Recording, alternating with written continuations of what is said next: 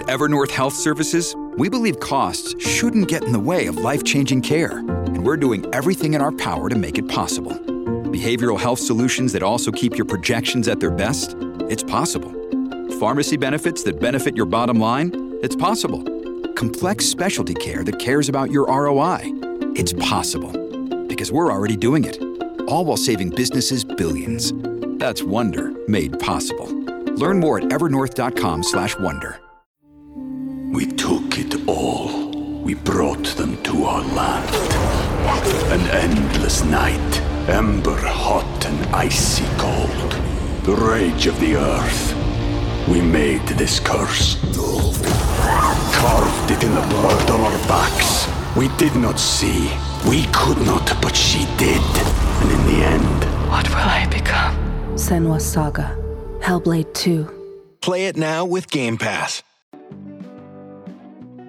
Sure, Tom. It has been a while since we've seen an opinion procedure release. This last one was August 2020, so about a year and a half passed in between that opinion procedure release and this one. And this one did have some very interesting, almost made for the movies type of facts.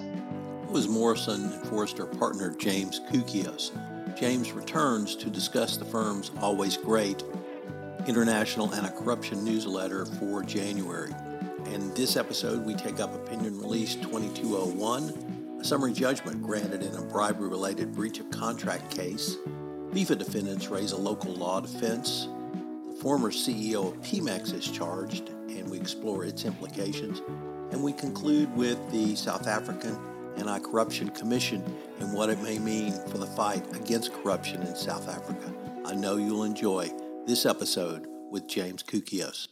Hello, everyone. This is Tom Fox back for another episode. And today I'm thrilled to have back with me fan favorite James Koukios, fellow Michigan Wolverine. And for those of you not watching at home, because this is an audio podcast, James is wearing his maize and blue shirt. So go blue. James, Go blue. First, first of all, welcome back. Thanks, Tom. Appreciate it. James, I wanted to visit with you today on the always great uh, monthly International Anti Corruption Top 10 stories. And we're going to take January today. And we're going to start with Opinion Release 2201.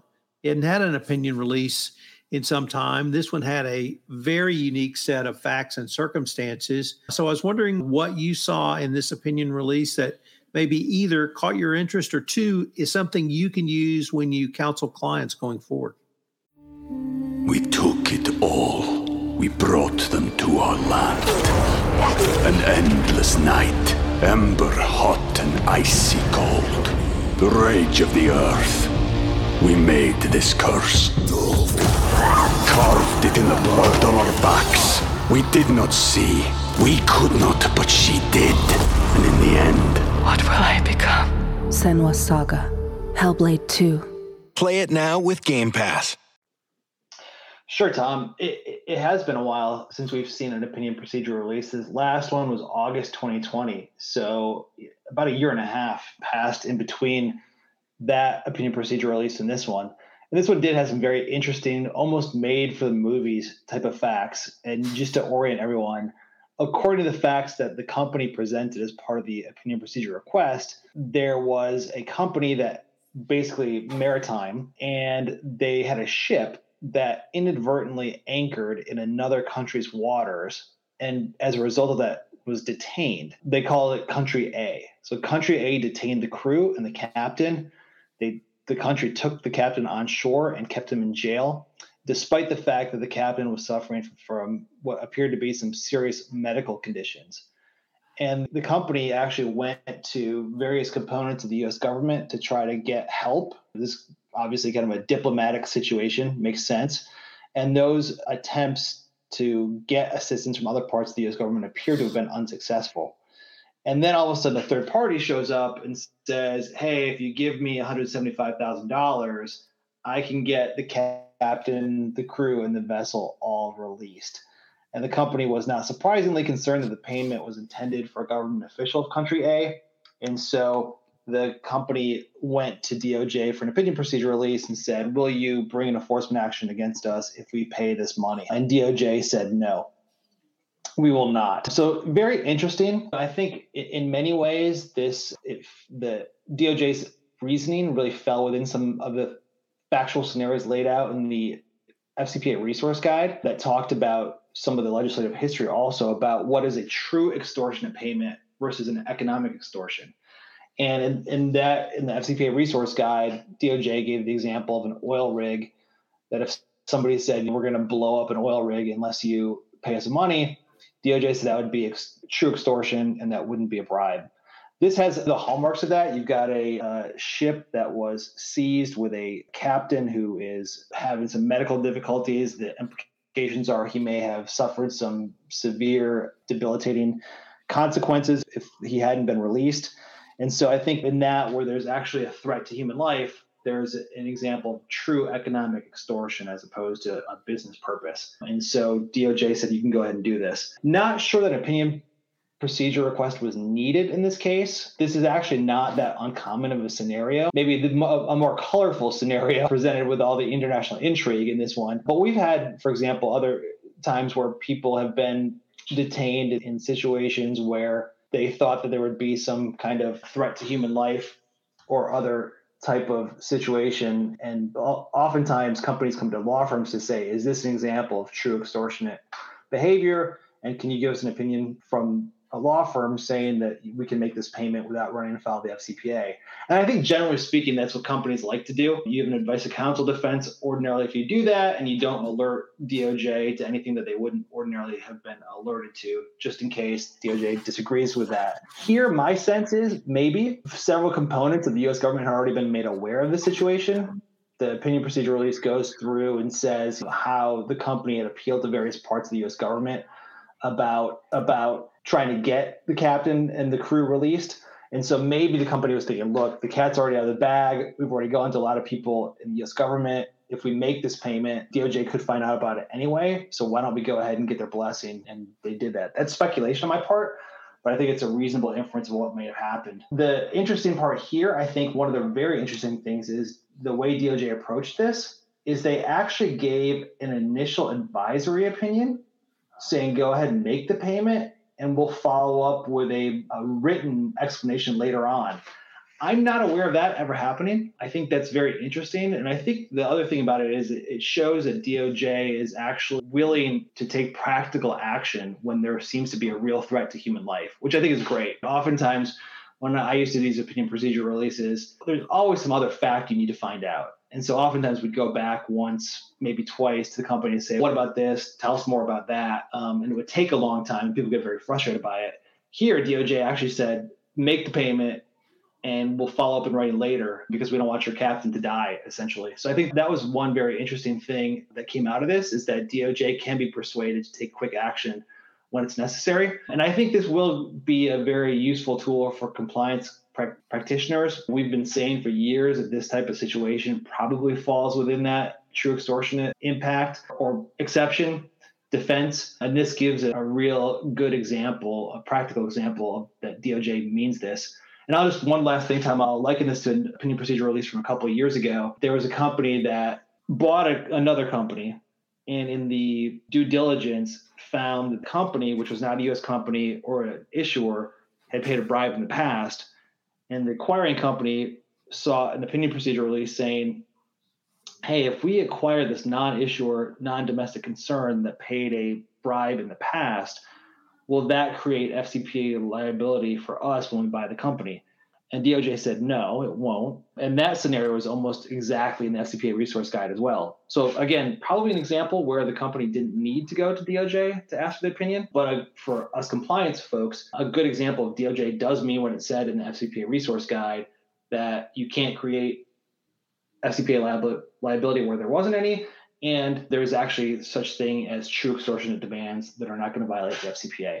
So I think that's a, a very interesting opinion procedure, more for the color and the expedited process, I think that the actual legal principle at issue, DOJ had already staked out that claim pretty well a long time ago. So, James, I certainly agree with uh, your points. And I guess the thing that struck me was when you have a true health issue that can even be life or death, the G- DOJ seems to work with the company. I can think of one other opinion release that I would have said probably violated the FCPA, but it involved, a, uh, I think, a life or death health issue in the DOJ. Said under those facts and circumstances, they would not prosecute the company. So when you do have that situation, I think you're absolutely right. The DOJ is open to hearing those arguments, and more importantly, they're open to working with you on a time frame that is needed for whatever the health issue might be. And just, I'd like to add, glad to see we got an opinion release. I think it's a wonderful tool for companies and compliance practitioners. We've been, as you said, it had been a while since we'd seen one. So good to see one out again. And as you said, I'm not sure if you'd taken this story to Hollywood, I think they probably would have said, sorry, we can't use it. It's too unbelievable. Next up, we had a summary judgment granted in a breach of contract case where the allegations were bribery to get out of a contract. This was a civil suit, state court suit and what intrigued me about it, James, was we hear about these types of suits from time to time. And I wanted to maybe use this case to, to ask you one, are you familiar with these types of claims? Have you worked on these when you moved into the law firm world? And even if you haven't, how do you help a company either craft a defense to a breach of contract case or perhaps use a bribery allegation affirmatively to avoid making an alleged contractually required payment. So this was an interesting case where a, a U.S. medical device company had terminated Chinese contractor when the U.S. company received information that the Chinese company may have been involved in bribery. The U.S. company terminated the Chinese contractor and then actually voluntarily self-reported the issue to did a public disclosure and commenced an internal investigation.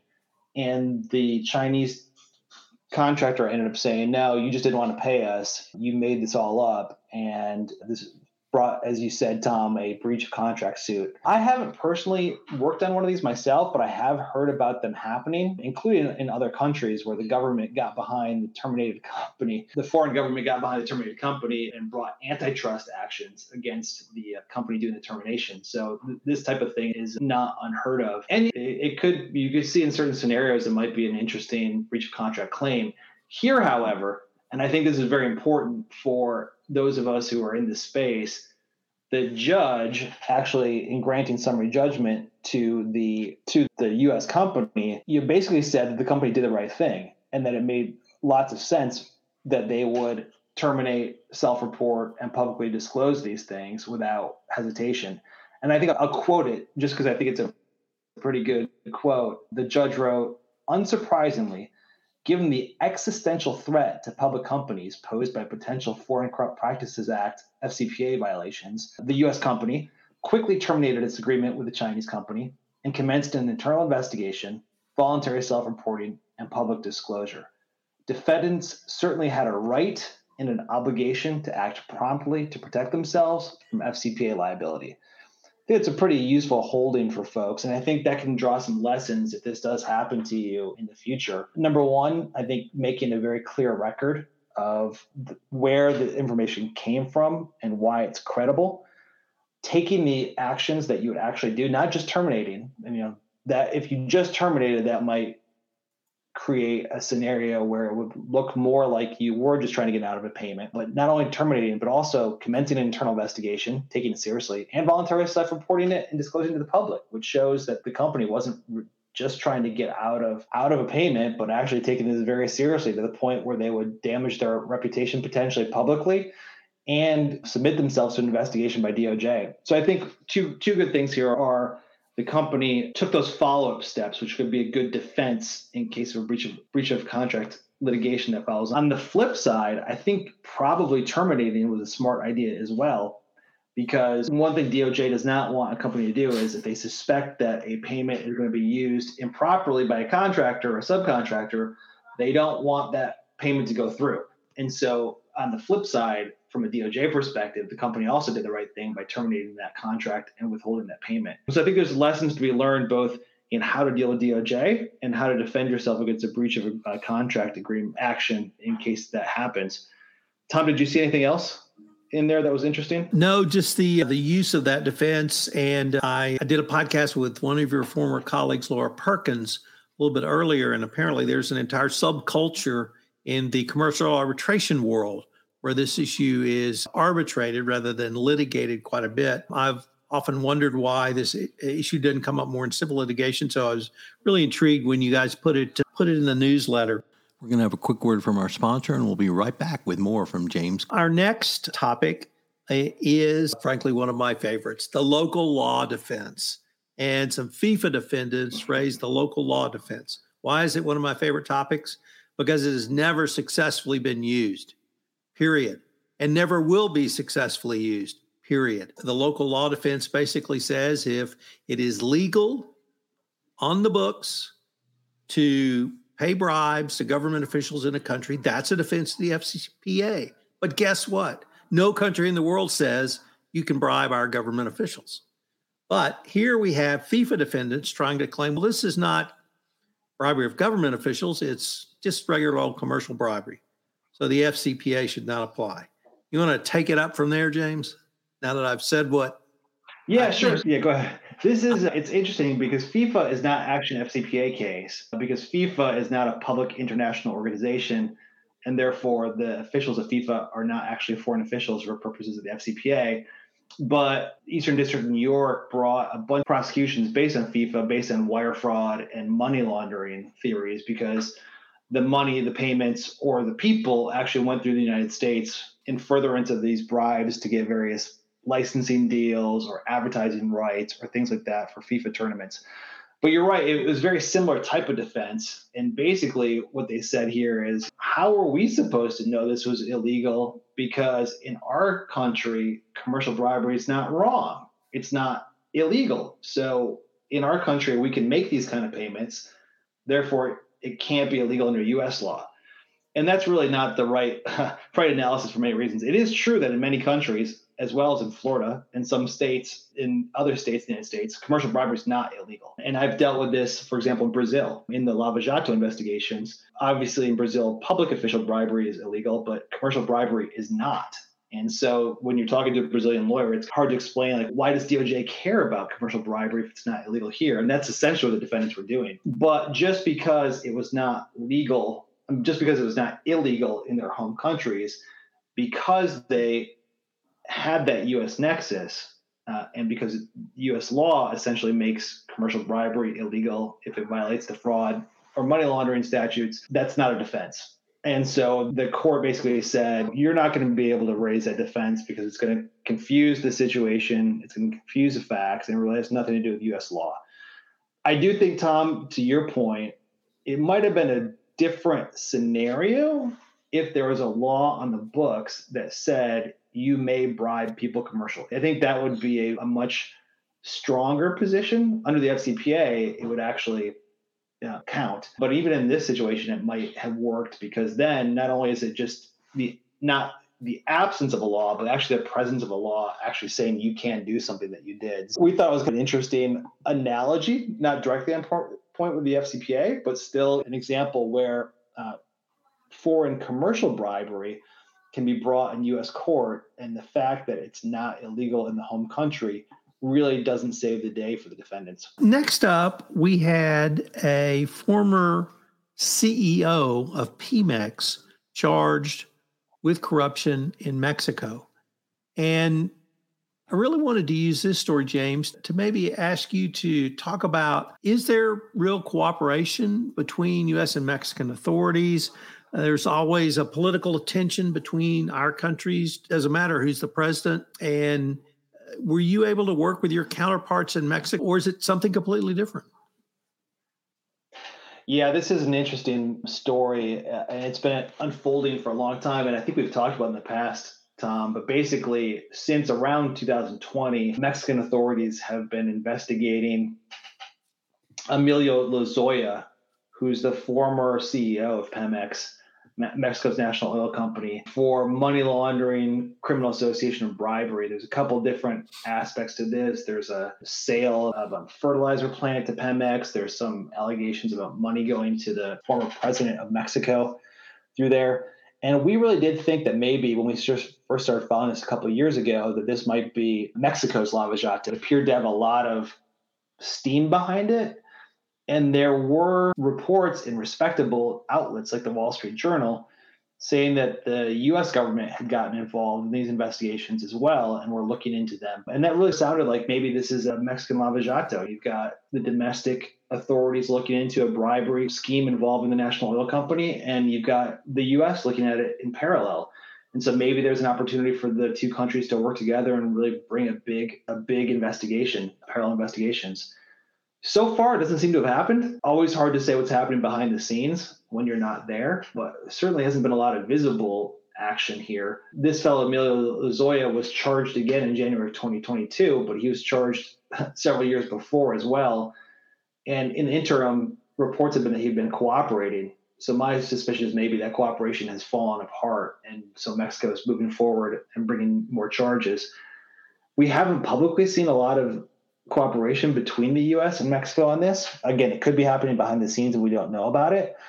But there always was a little bit of a tension in terms of U.S. and Mexican law enforcement cooperation on the public corruption side.